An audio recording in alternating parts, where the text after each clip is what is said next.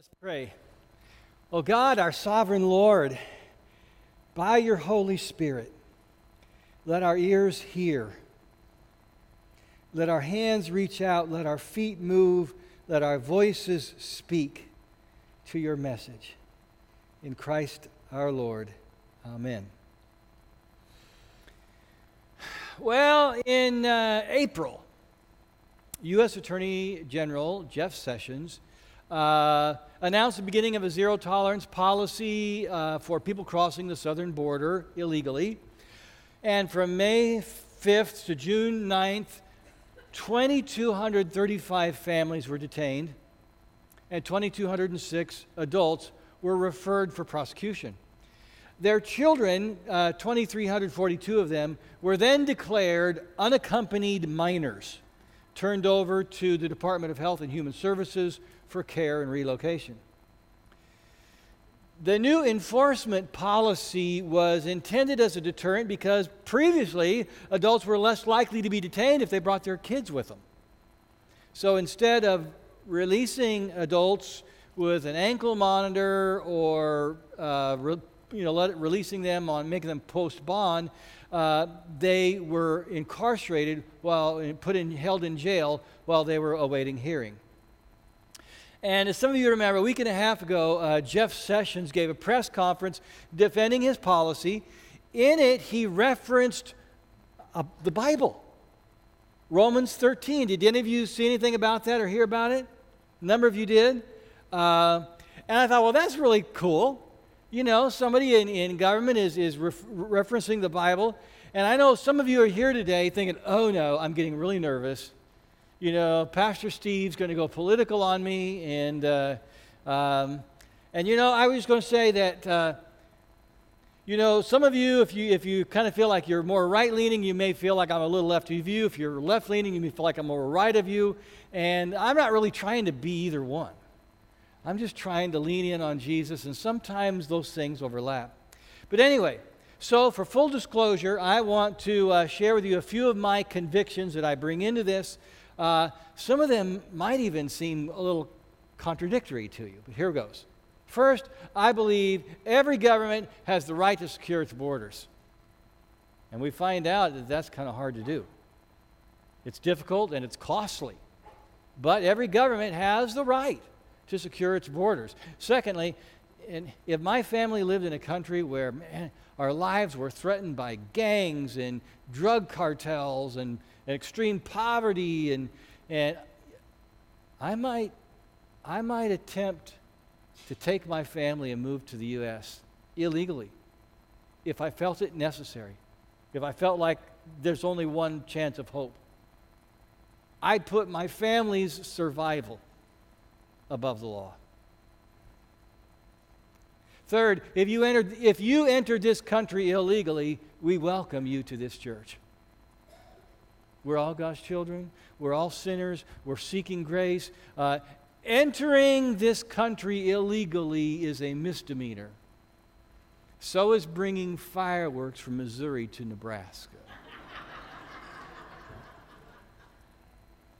If you're here illegally, I will not judge you. Jesus said uh, that if I try to take the speck out of someone else's eye, that's a problem because there's a log in my own eye.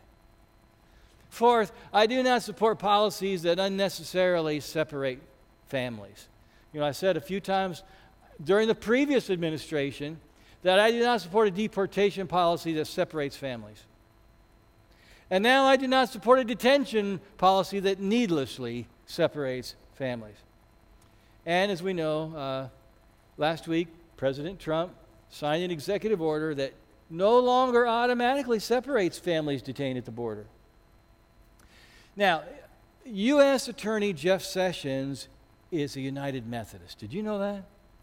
From Mobile, Alabama. And he now worships at a United Methodist Church in Arlington, Virginia. And whether you agree with him or not, no matter where you are politically, he is our brother in Christ and a fellow United Methodist. And, and I appreciate the dilemma that, that he faces. You know, immigration has been a long standing issue for our country, and I don't see any easy answers. Do you? I, mean, I don't see any quick fixes.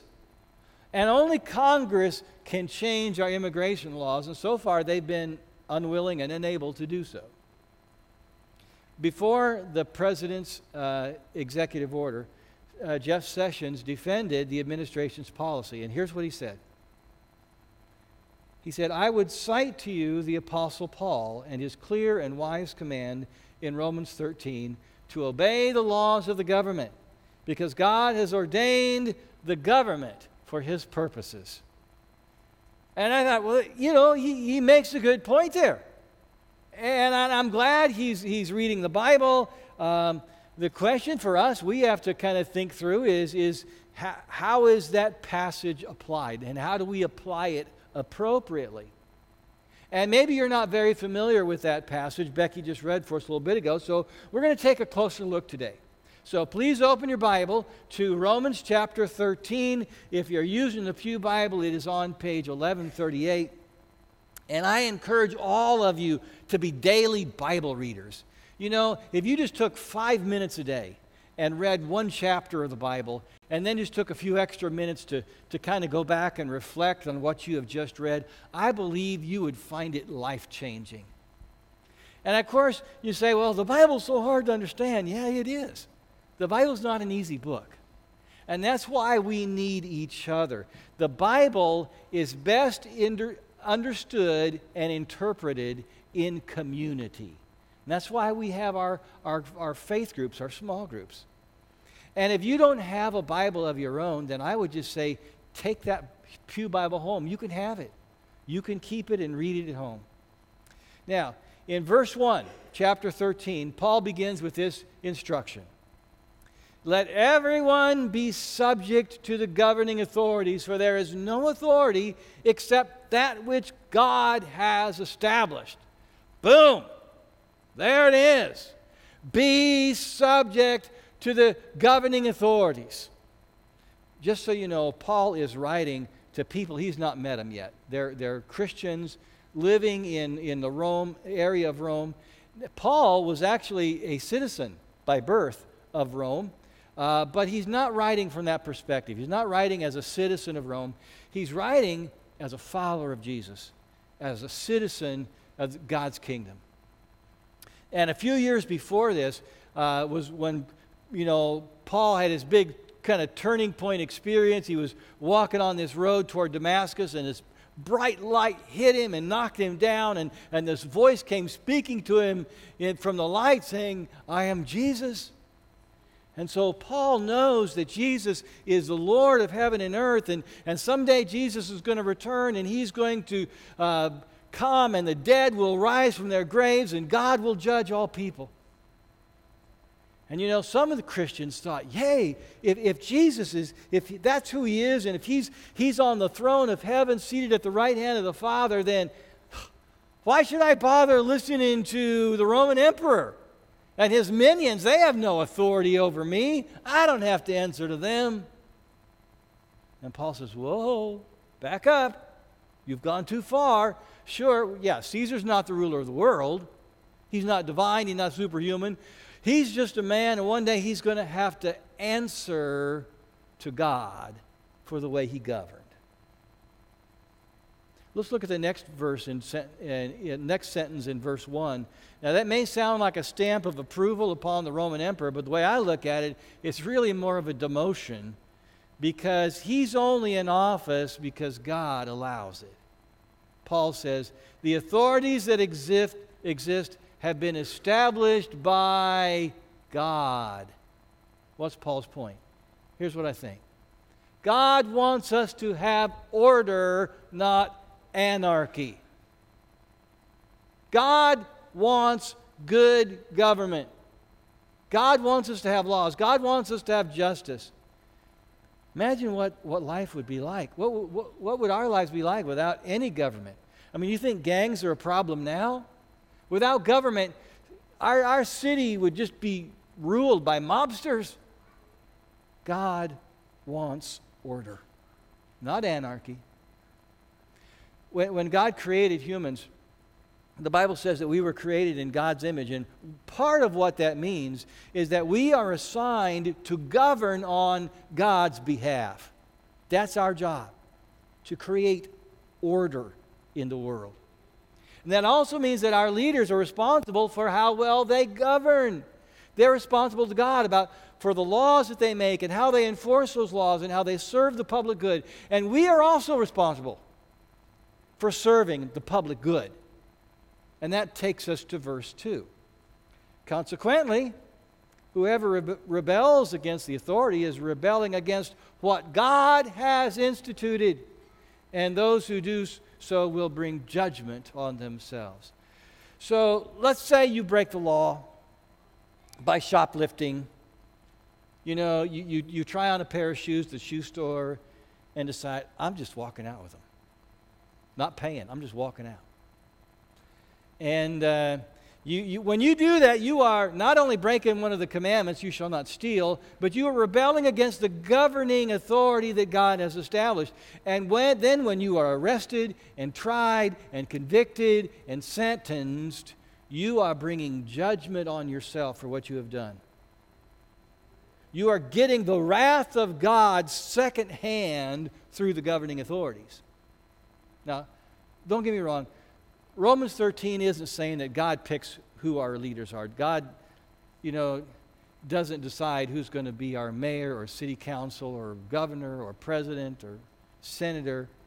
Um, it, it's saying that God wants us to have governing people and governing offices. And, the norm, and under normal circumstances, we are obliged to obey the laws. I knew a guy one time who, who decided that because he was a Christian, that, you know, government didn't have anything on him and he just quit paying his income taxes. Didn't even file for years. I think they may have eventually caught up with him, but for a long time, you know, he was just sort of under the radar of the IRS. And remember what Jesus said about taxes? Give to Caesar what belongs to Caesar. And here Paul reinforces that. He said, since, since governing is overall a good, worthy thing, then it's worthy of our support. Can you drop down to verse 6 with me? Verse 6 says, This is also why you pay taxes. For the authorities are who? God's servants who give their time to, full time to governing. So, if you are a Christ follower, pay your taxes. Isn't that what it's saying? Pay your taxes. You don't have to like it. You don't have to agree with the amount. You can think it's too much. But even imperfect government is worthy of our support. That's what it's saying, right? Sometimes it helps to be reminded that the books in the Bible uh, didn't come, weren't originally written with chapter and verse numbers in them. Did you know that? They were, they were added later. Um, and, and so uh, the end of chapter 12 isn't really the previous chapter, it's just the previous paragraph, right? And so if you look at that with me, it's just in the Pew Bible, it's just at the top of the page there. Um, it says that, uh, okay, we could start at verse 14, but let's go down to verse 19 of chapter 12. It says, Do not take revenge, my dear friends, but leave room for God's wrath. Don't take revenge means don't take the law into your own hands. Don't make yourself judge, jury, and jailer. You know, here are a few reasons why I think that uh, Jesus' followers should abandon revenge, give up revenge. First, Jesus told us to love our enemies, right? So, revenge would obviously be the opposite of that. Secondly, payback is up to God. You look at the rest of verse 19, it says, For it is written, It is mine to avenge, I will repay, says the Lord. In other words, don't you do it. Third, it's the government's job to hold trials and issue sentences, not, not up to me. Fourth, if we all start taking revenge, what do we have? Chaos. Let's say that you you are the owner of the shoe store that got shoplifted and you know who did it. You just couldn't catch them. But you figured out where they live, and you decide you're going to take the law into your own hands. and you're going to get them back, and you're going to key their car and slash their tires. Ha! I got them. You know, vigilantism. Where does that leave us? Anarchy? We're supposed to leave justice up to God, either in this life through the governing authorities or in the next life on the day of judgment. Our job, with God's help, is to love our enemies and pray for those who do harm to us. You know, Romans 12 21, I think, is one of the great verses of the Bible. And if you're looking for a Bible verse to take home and think about throughout the week, this is, a, this is powerful. Do not be overcome by evil, but overcome evil with good. Let's say it together, shall we? Do not be overcome by evil, but overcome evil with good. That's our job. Let the governing authorities take care of justice, and if they get it wrong, well, then it's up to God to get it right in the end. Our job is to let go of revenge and over, overcome evil by loving our enemies. So, we're trying to follow Jesus. We're trying our best to, to, to listen to Him and, and, and live life His way. And we know that we need earthly authority because that's, God wants us to live in order and not anarchy. But that doesn't mean our laws are perfect. Doesn't mean our justice system gets it right all the time. Of course, that's why our laws are always changing, right? Because we're continually trying to make it a little better. Uh, and the last thing that Paul wants to do is defend every Roman law and every Roman lawmaker. He knows that some laws are unfair, and some bureaucrats take bribes, and some senators play favorites, and some emperors persecute innocent people. Early Christian tradition says that Paul himself was executed, beheaded in Rome under uh, Emperor Nero in 68 AD. So, what do we do? What do we do with bad laws? Bad leaders?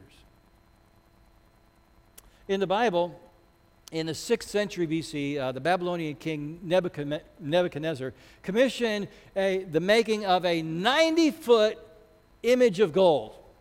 That's pretty big, 90 feet. And he announced that whenever you hear, imagine you could see it all over the city, right?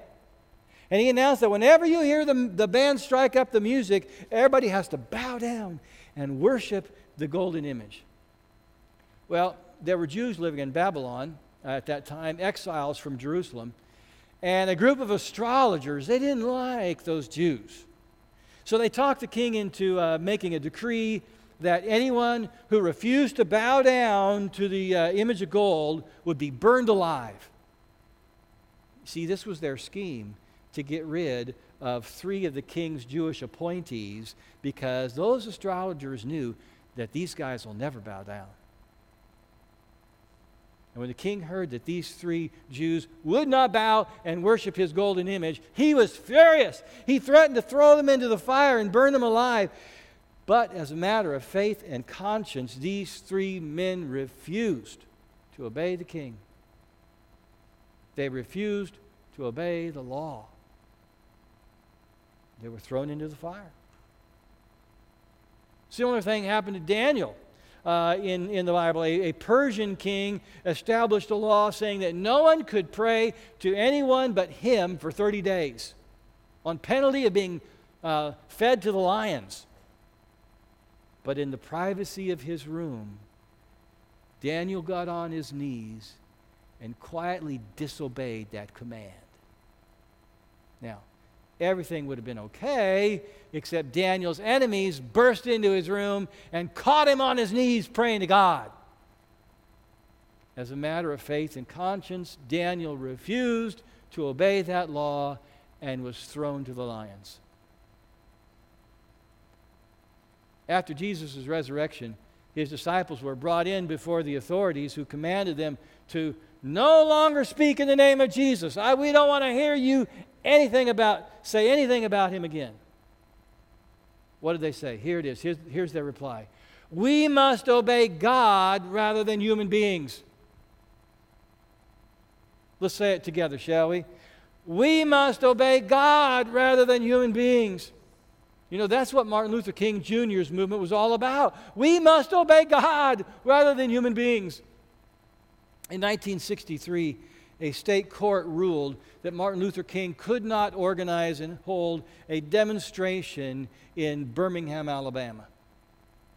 What did they do? They held the demonstration anyway. Thousand people marched in downtown uh, Birmingham with, for a peaceful protest. King was arrested and spent a week in jail before being released on bond. It was there that Martin Luther King wrote his famous letter from a Birmingham jail. Here's a short segment. One may well ask, how can you advocate breaking some laws and obeying others? The answer lies in the fact that there are two types of laws just and unjust. I would be the first to advocate obeying just laws, he says. One has not only a legal but moral responsibility to obey just laws. Conversely, one has a moral responsibility to disobey unjust laws. Whoa.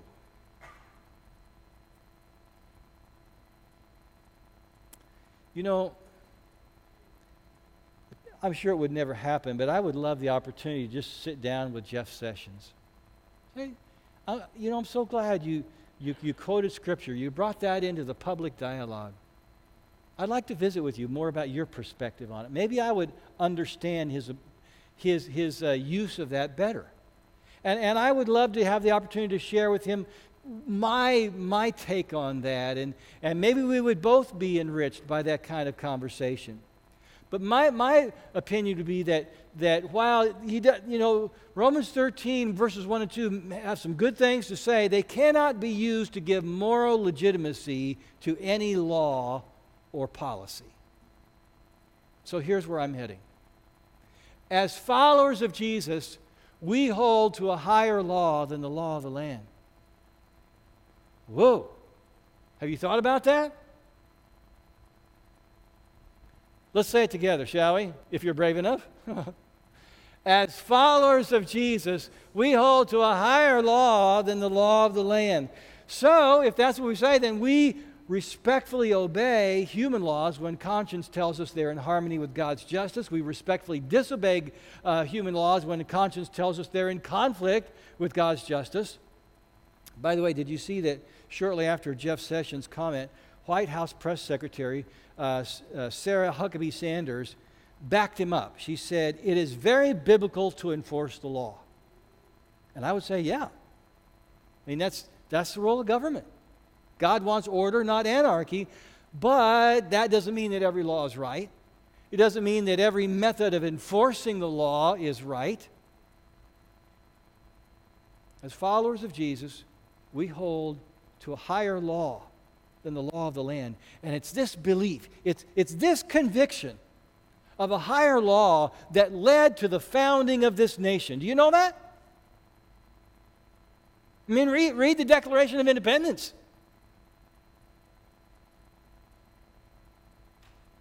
And so let's play out a hypothetical, okay? Let's say that government issues a regulation that everyone uh, who comes to our church pantry uh, has to show proof that they are legal residents. Now, they have to show proof that they have a residence now, just an address and a couple of things to show this is where I live, in order to receive food, USDA food that we get from the food bank. Um, but they don't have to show that they are le- U.S. citizens or legal residents, okay? But let's say that the, the government passes a policy that you know, they can't get USDA food unless they show they are legal residents. Well, personally, I would, I, I wouldn't like that policy too much, but I'd hope we'd, we would try to work with it, okay? We would give the same amount of food to, to those who don't show proof of legal residency. Uh, it just wouldn't be USDA food, okay? But then let's say the government issues a policy that Everyone coming to our church's pantry has to show proof of legal residence to receive anything from us. We, it, what if the government says we can't give any food to people unless they prove they're legal? Now, what do we do? Well, it would be our church council's decision to make, first of all. I, I would want to listen to all points of view. You know, let's really weigh this, let's pray through it, let's take our time. But personally, I would favor giving food to illegal residents, even if it means breaking the law. I'd be willing to disobey that law. But if I'm willing to do that, then I have to be willing to go to jail for it. Right? And I'm willing because, as followers of Jesus, we hold to a higher law than the law of the land. And for us, that higher law always begins and ends with love. So I'm going to close my message today. Gonna, if you still have your Bibles open, come to Romans 13, verses 8, 9, and 10. And you, I, I, encourage you to, to follow along with that because this is really important to the whole discussion. Okay? Let no debt remain outstanding except the continuing to debt to love one another. For whoever loves others has fulfilled the law. The commandments you shall not commit adultery, you shall not murder, you shall not steal, you shall not covet, and whatever other command there may be are summed up in the one this one command. Love your neighbor as yourself. Love does no harm to a neighbor. Therefore, love is the fulfillment of the law. Let's pray.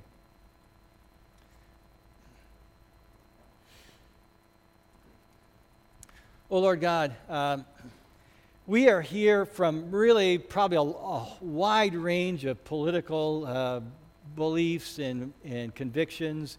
And Lord, uh, we, we want to be the kind of church that we can just wrap our arms around each other and say that we are all one in Christ. And so, we, Lord, we thank you that this is your table. Jesus, this is your meal, and you unite us in this. And we want to be a model for the world of that kind of unity. And so, Lord, we, we come humbly, thankfully, uh, knowing that we are all sinners seeking grace and you offer it freely. And uh, Lord, we pray that you will bless our country and especially the difficult decisions that we have before us about our borders and about immigration and, and uh, Lord, we pray that the, the light of Christ would shine through us. We pray in his name. Amen.